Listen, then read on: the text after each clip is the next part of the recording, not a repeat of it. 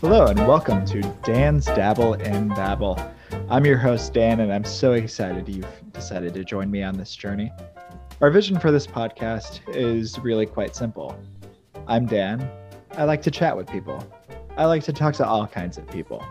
I like to talk to people who are small. I like to talk, talk to people who are tall. I like to talk to people who have built a wall. I didn't write this intro, so the rhyme starts stops there. Each week, we promise to give you a guest. We won't sell it more than that. But as I dabble and babble, I want to hear your story. I want to hear your stories. I want to learn a little bit about life and just have a good conversation and hopefully make a few people like me along the way because after all, that's really what having a podcast is all about. I'd like to introduce now someone who is very important behind the scenes in organizing a lot of the interviews that we'll have on Dan's Dabble and Babble. And that is my producer, Dennis. Dennis, how are you doing? I'm doing quite well. You kept referring to the we of the podcast, and I thought, when are you going to tell who the other part of the I that makes the we? And that is me. So we need And to get something. I didn't we write need this to get either. something. we need to get something straight right off the bat, Dennis. If you're going to be my producer, you need to recognize the difference between talent and production. You're going to have to accept that you're going to be behind the curtain a lot of the time. That is except where for I'm these introductions. Except for these introductions, I I will allow you to come out of your hole, out of your hovel, to have a little chat in these introductions. And so so this is your time to shine. So maybe it, it, it might help enlighten our listeners as the producer of this podcast, what's what's your vision? Our vision is going to grow as we go because that's kind of how Our vision is um, the my vision when we dev- started talking about this and developing what would become Dan's Dabble and Babble would be um, just you going down a fun romp with a guest that you don't know much about, but just want to have a good conversation with. Kind of like what you would have when you meet someone in a quiet bar around seven o'clock in the afternoon. And a nice fire raging by the entryway. Yes, where you're just chatting it up with someone that you've you've made a connection with and just want to discuss life's th- finer things. I think that's a great description. So, without further ado, we have a really exciting guest for our first episode. And I've introduced him uh, at the beginning of the interview. So, thank you for joining us. Please remember to rate us and subscribe and enjoy the inaugural episode of Dan's Dabble and Babble. Well, folks, when Dan's Dabble and Babble promises an exciting guest, we are here to deliver. The guest that joins us today, the author of several books. He's a novel by the name of Camp, a documentary video game book entitled Bible Adventures and Majora's Mask. According to his website, he's also working on a poet collection I'm excited to talk about, and the founding editor of Boss Fight Books. But let me introduce him like a proper host, Mr. Gabe Durham. Gabe, how are you doing today? Oh, I'm doing great. What a nice introduction. Thanks, guys.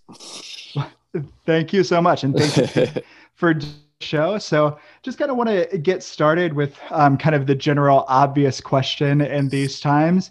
What's what's going on in life now? How's panic looking for you? And uh, uh, what are you excited about right now?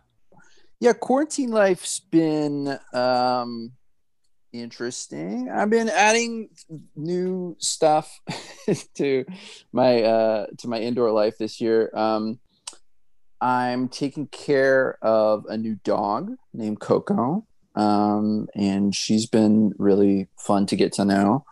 Um, and she's been through a rigorous training program, so I got her, and she like went away for a while. And So when you say rigorous- and- Yeah. Rigorous training program. What what kind of rigor are we talking through? Well, she's fully um, e-collar trained now, which is so she's kind of like a really big, strong dog. Uh, so you know, part of the like challenge with these dogs is to just kind of like make sure that you can uh, be the one in charge. And so, sure. um, so she's been through that. She's also just knows a lot of commands now. Um, and we got on to uh, a really good like daily routine that I try not to deviate from too much. Um, it's working really well for her. But luckily, routine this year is a lot easier than it used to be. there you go. Um, that's, that's the perfect time. So I take it you've got lots of time at home to spend to spend with Coco. Lots of time at home with Coco. Um, I have added Duolingo German to um, Okay. the regimen, um, which is which might you know uh, come out to being my my game of the year in terms of hours, and it is the most like gamified language learning experience I've ever had, mostly in a good way. Um, Well, I applaud you for being able to stick with that. I tried the Duolingo thing myself, and I'll have about three solid months where I'm really getting into the swing of things, and then I just kind of get busy and put it up, and then never again. So, how's the how's how's your German? Are you ready to to go over to Germany and and start up Boss Fight Germany? I think I need to keep plugging away before Boss Fight Germany really kicks off. It's um, it's well, but really what I need is like eventually I'm gonna leap into having awkward, stilted, and incorrect conversations with people. Um, Well, luckily- in person, but yeah. Luckily, the Germans are super giving when it comes to that kind of thing. So I think you're you're. I think a- so too. Yeah, I um I've I've encountered that because I, I worked on it. Um, I st- first started learning a little bit in college, and so um I found like they were they were, were really nice and uh, forgiving about all my mistakes at the time. Well, there you go. It's in gentle. Um, yeah, yeah. So so so I've got those things. I've got uh, I'm, I'm like I, I've I've got like my home. I've I've gone from like gym workouts to home workouts, and that took some figuring out. But I've kind of got my my thing down uh, there. I you know um, playing. That is, and you're so you live in uh, LA, is that? I live in LA. Yes. Yeah, so- Hollywood. So you've got the benefit. Weather is not still this time of year that you can kind of out of your home and do something outside. Or do you do much? Are you actually a home gym all the time type of guy? Um, I you know I'm I'm out a little every day. It's kind of what it for actually like while kind of in the middle of the summer heat was when I was in my my um hiking a lot phase where I would just go to the um, Griffith Observatory path and just uh, which is one of the best hikes in LA and just go do that like for a while it was almost every day. It's just like as long as I just keep hiking it out and huffing and puffing then I'm gonna get through this. And um now now I'm more like indoor workout video um phase but I, I'll probably bounce back. And but you're right. I I love like this is the time to be in LA like being being here in the winter and the like the sun is currently shining and I can go outside and I just was and yeah it helps That's that's the time to do it. I mean, I uh, grew up in the Midwest, moved to Florida in July, and everybody was saying you can get through the heat, which I absolutely love heat and humidity. I'll say that 75 degrees, no humidity in December, to go for a run outside, and especially this year with everything shut down, normal routine so askew, just being able to get out and go on those runs has my saving all of this. So I definitely uh, hear you on that. Seeing Oh, man, the sunshine, absolutely. seeing Yeah, the it- sunshine. and even the little like uh Coco walks twice a day it's like yeah it really helps Oh yeah, oh yeah, absolutely. And and there you've got that excuse. You literally have to leave your house unless you dog mess all over the place. So yeah, it's having that is important. Now I, I uh, listened to a recent um, of yours that you did on Dub Podcast, uh, Oh. and something that you talked about really resonated with me uh, that I wanted to delve into a little bit more um, because you talked about um, kind of your experience, how you got to uh, starting books and mentioned that you were a grad student that was really yourself on uh, the professor track. And so the reason that resonated is so I am a chemist by trade, uh, Oh. and I um, so did the grad school thing. Actually, was in a tenure track professor position, but there is nothing like grad school and the early academia to really make you question what you actually want to do with your life. And then once you get kind of deeper into academia, at least my experience was, so I've actually left the higher ed system at this oh, point. Oh, interesting. Um, so I, I, I wondered if you could talk about that period in your life and kind of how that influenced to to want to take up something like fight books and how that led to what you're doing now.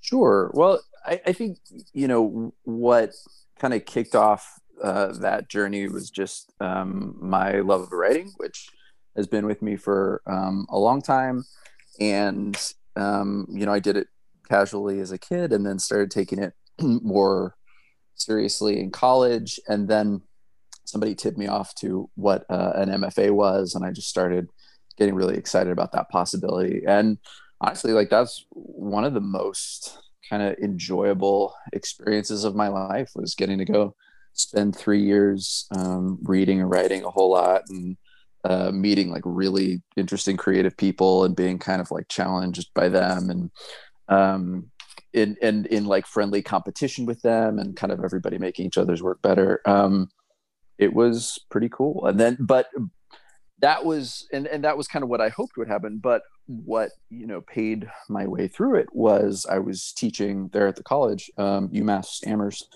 uh, the whole time. And so what they need is not like so many creative writers. They need a few to teach that, but mostly they need people to teach freshman composition. So I was sure. part of this um, troop of um, freshman composition uh, teachers. And I found that there was a part of me that really liked that, you know, that really, um, particularly like the in class stuff and connecting with students and getting to know them and kind of have that back and forth was was really exciting. I think the, the worst part about it was um, particularly in, in English classes like that, it's just like the stack of papers is pretty, is pretty, and you kind of, it kind of like weighs heavy on your heart every time. If you, if you've got a stack of papers at home, you just kind of like think about it throughout the day. But oh, really, absolutely. oh yeah, you probably relate to that. Um, and, and, and that is a class that is about the drafting process. And mm-hmm. so, um, you know, about uh, starting with uh, work that you know, in the first draft is, you know, as as Anne Lamott says, is, is a shitty first draft, and then you work your way to success draft by draft. And I really believe in that, and and that's certainly something I've been able to take with me since then. And um, so I was teaching that, and then after grad school, I continued to teach um, college classes um, individually as an adjunct professor, and so I did that at um, several schools. Um, you know, one community college, uh, a couple of uh, private schools, both in Massachusetts and LA, and, and briefly in Nashville. Um, and you know, my my kind of good faith. Uh, contract with the universe that I felt I was being was, uh, yeah, I, I, know that, that this pay is terrible, but of I'm course. getting experience and I'm working my way toward, you know, the, the full-time big boy job.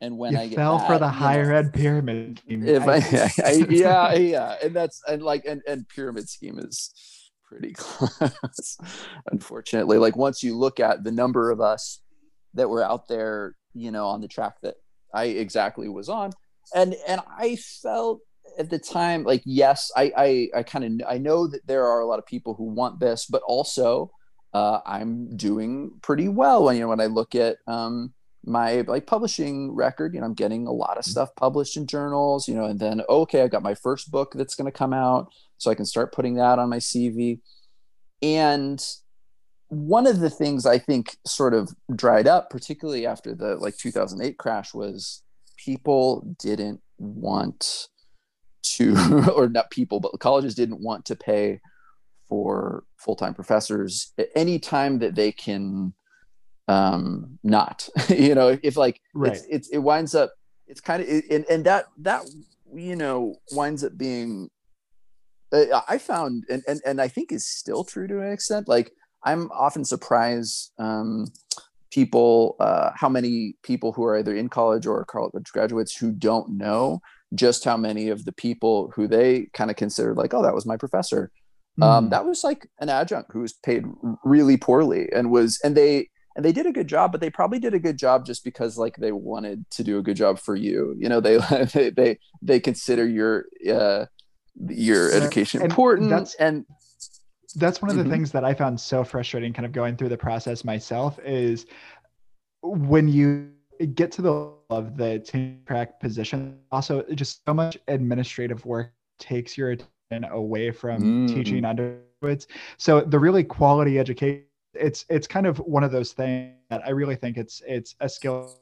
Um, you have to be you have to kind of be in touch with vibe of a classroom and you're going to knock it out of the park and you're going to figure out how to teach or you're doing it because you have to and you're just kind of to the next part of your day with that uh, but they really do an excellent job uh, maybe excellent is the best way to phrase this but they do an excellent job kind of shielding reality of the adjunct positions. And yes, the, it's a very effective that, yeah, it, it's uh, but but like you said, if if you're someone who is wanting to teach so badly that you're going to take an adjunct, and you're someone who really wants to be there, you're it's going to weigh on you. Email from a student sits in your inbox, you don't reply to it. It's it's I I totally get that. So there's there's a lot of um, abuse kind of the, the, nature of the people that really want to teach really do it as they genuinely care and there's so many people that want to do it that it has become this horrible exploitative just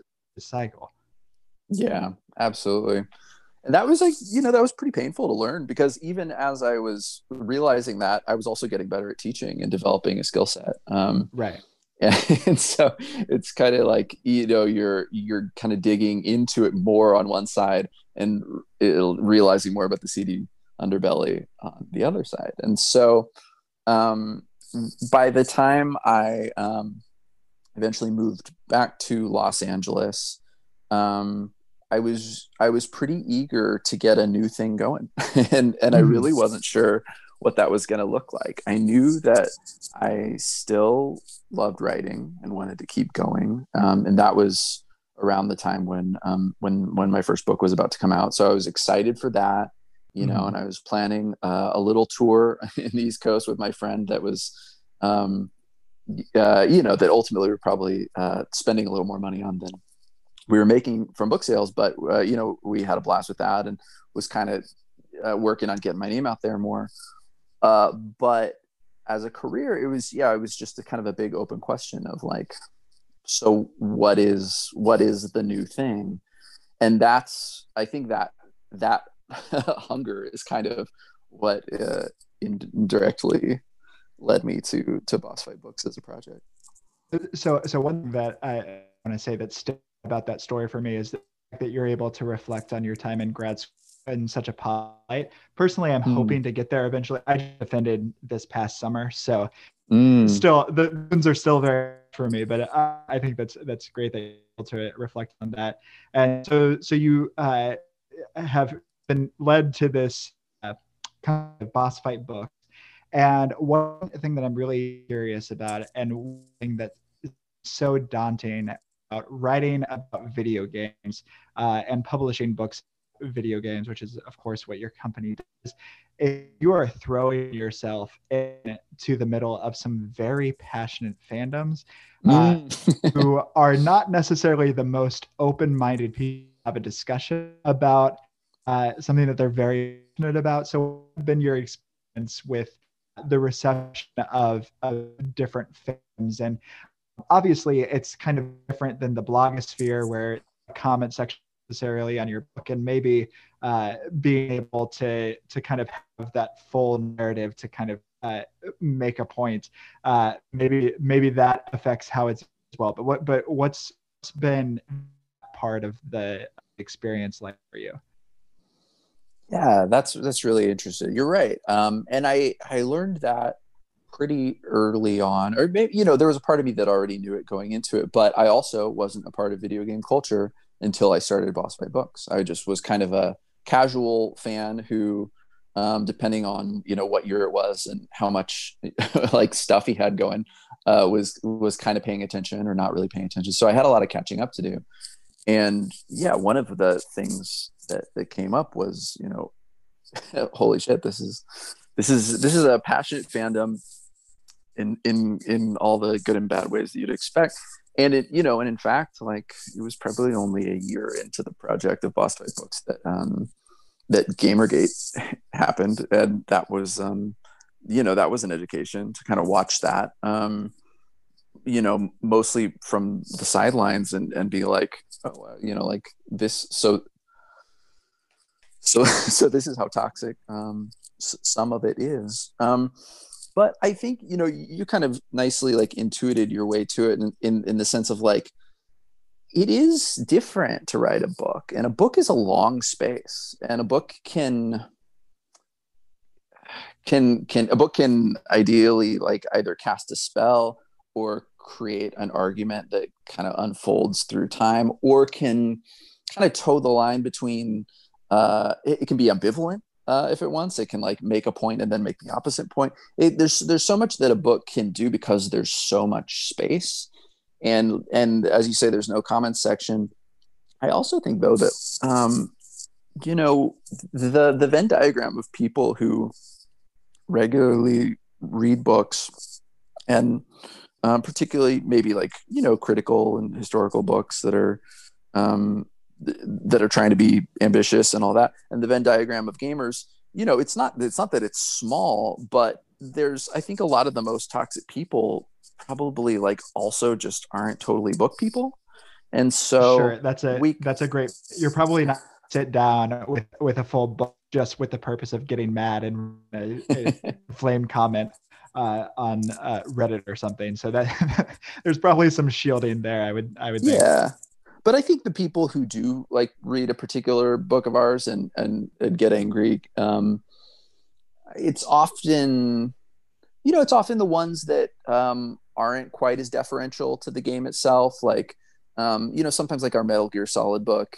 um, you know, you'll you'll see some trash talk online because it goes back and forth on like the the really great things about that game and um, the the not so great things and kind of the the duality of Kojima as such an interesting and smart and but but flawed creator. And um so you know yeah I think you're always gonna I think you're always gonna run into people who just want you to be fawning. And so that's one contingent. And then mm. I also find you know there's always going to be people who don't like the fact that we try to do a different thing every time with the books. Sure. Um, right. And I've and I've heard somebody has uh, recently complain like, well, the problem with boss fight books is you never know what you're getting, and I and I agree that that is a thing with boss fight books that was baked in at the very beginning because like I I'm I'm really into the idea of a body of work that you know like that somebody could read all of our books and and ideally not get bored because we are trying to cover different topics um, and from different angles um, from book to book. And um, that's really exciting to me but i can well, see yeah, how i, I would if... think that would keep keep it fresh. I can see if you're the same thing over and over then it's uh it, it would get very stale from your point of view especially get very stale having to edit kind of the same formulaic over and over uh, but I guess it, it, it is a video game so interesting because when your first exposure to a video game, you're dealing with people all across the spectrum, but it's such a nostalgic thing people that if you're looking for just something that's going to be uh, fluff and uh, just remind you of the kind of good experiences of being a kid playing this game that you really wanted to, mm-hmm. and that's what you're ex- from boss fight. It goes from uh, different different uh, perspectives different different perspective, then yeah, it's it, it's not going to be everybody's cup of tea. But I, I do think that that you're able to cover so much more interesting ground by um, kind of giving yourself the freedom to to just find what's interesting.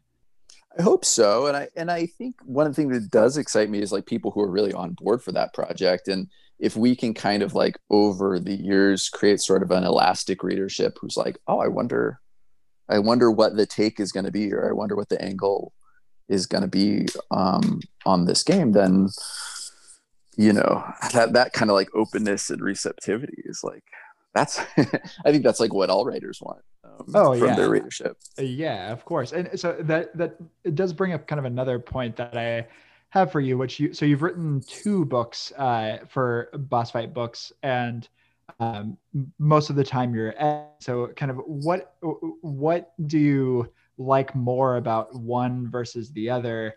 Um, and uh, do you have uh, it anything else? I know your uh, latest book you just released a couple of months ago uh, but uh, what uh, are, are there any projects in the pipeline that you're just really jazzed about that you want to talk a little bit about at this point Oh, cool. Um, yeah, I mean, I, I, think they are like it is so different to be uh, uh, putting on the hat of like the writer and um, of the editor.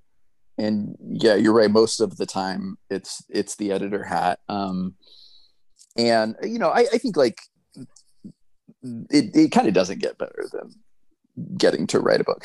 I think. Sure. I mean, I, I love sure, it sure. as as a form, and and so um, probably a lot of like the the best time that I've had um, in the larger project of Boss Fight has just been writing my two books, you know, and like getting to take my time with them and getting to go like outside the system a little bit and like kind of not have to even get the approvals of other people, but just be like, you know, quite particularly on that first book. You know, my second book is about a Zelda game.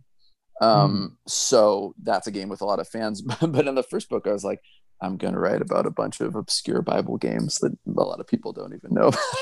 Which I uh, love. I love the story of how you um, were even exposed to these Bible games. So do you want to do you want to say how how did these oh, games sure. initially come to your to your universe? Because not everybody is racing to the shelves, obviously, to pick up a Bible video game. well, um, at this so when I was a kid. Um, my first game system was the original NES, and at the time, you know, games were really expensive. Um, they were uh, they were 50 or 60 bucks back then which mm. with inflation is a lot right and you could maybe rent a game for the weekend um, but that was probably four or five bucks as well and so the hunger as you know a kid who's like learning just how fun video games can be. like the hunger for new content is so real in that time. And so um, I grew up going to church. My dad was a preacher. Um, and, and at our church, there was just this cart of little books um, that kids could pick out. And most of them were Bible stories and that kind of thing. And yet, there were just a couple of Nintendo games that were right there in that cart. And so it kind of blew my mind that there were actual playable Nintendo games that I could take home for free from church as long as I checked them out. So I think I did it several times.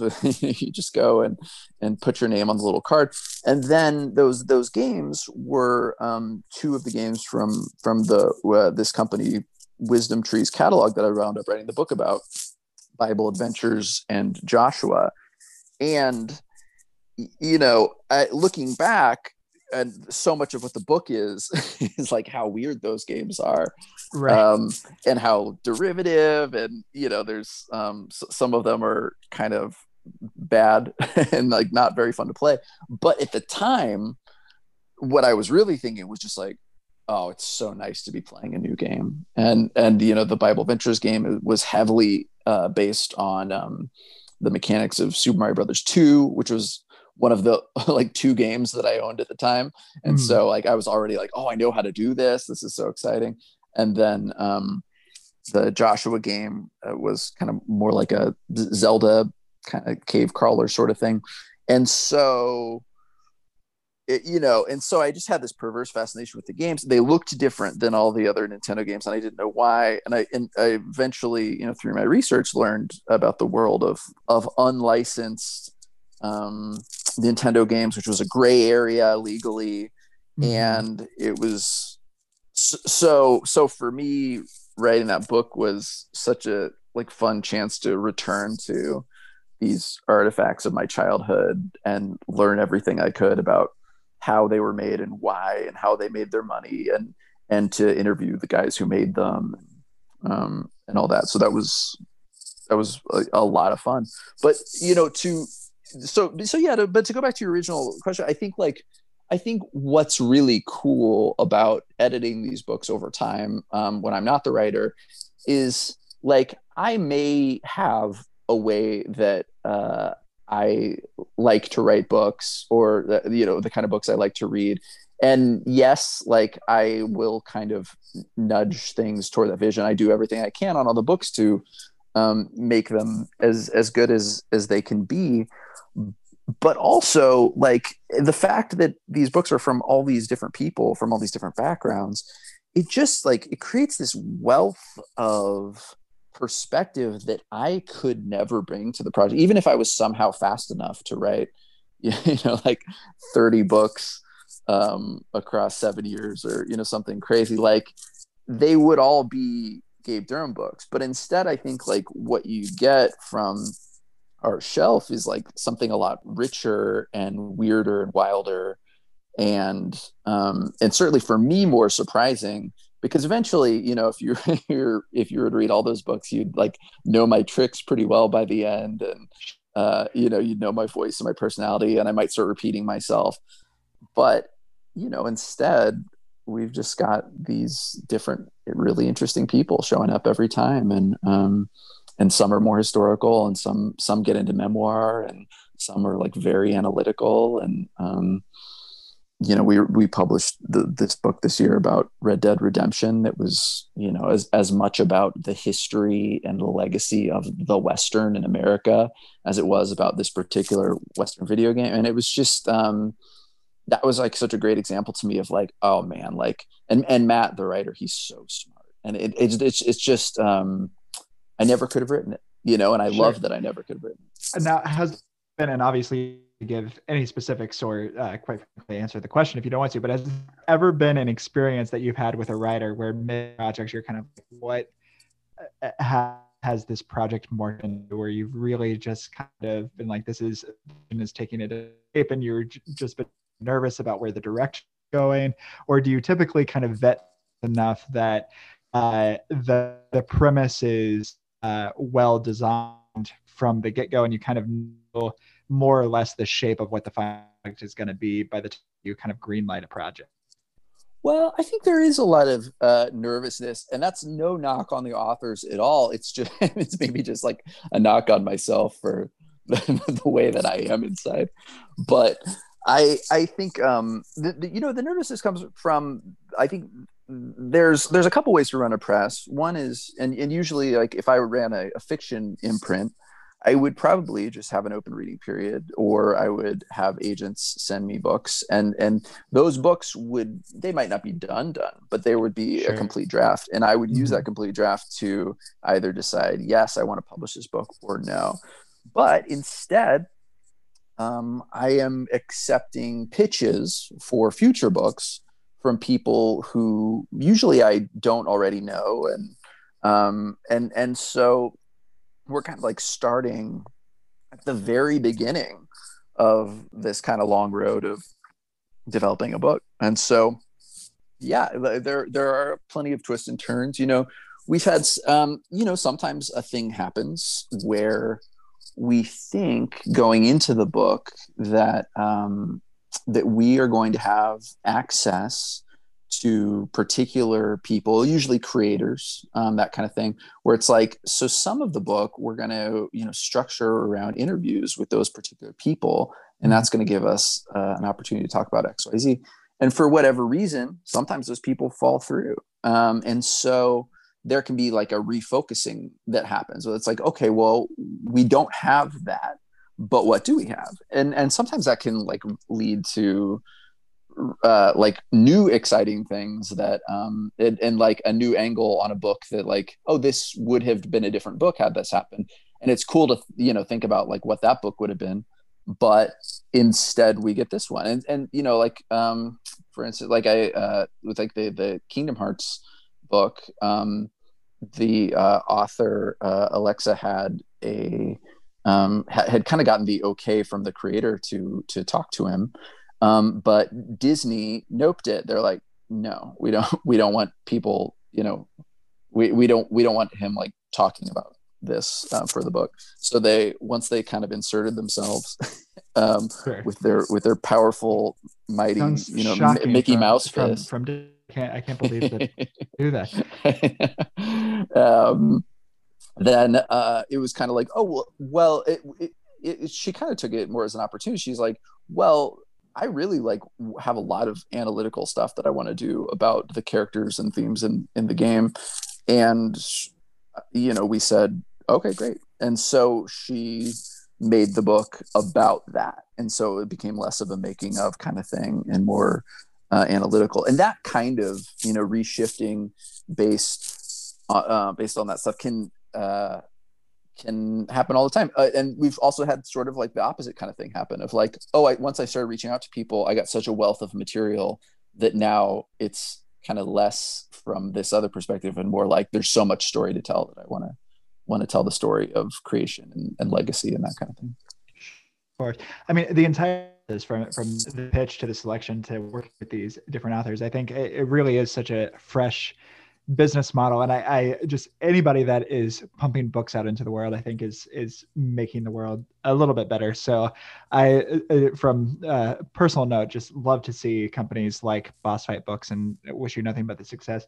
We are kind of well, wrapping thanks. up in our moments here. So i want to give you an opportunity to uh, plug anything you want to plug any projects that you haven't talked about.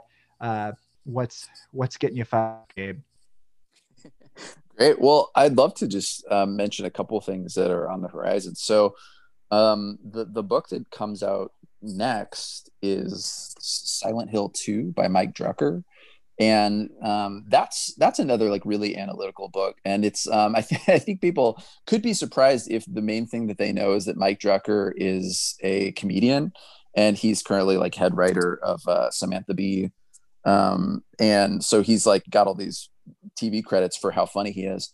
But Silent Hill 2 is not a funny game. right. I was going to say that's a bit of a twist.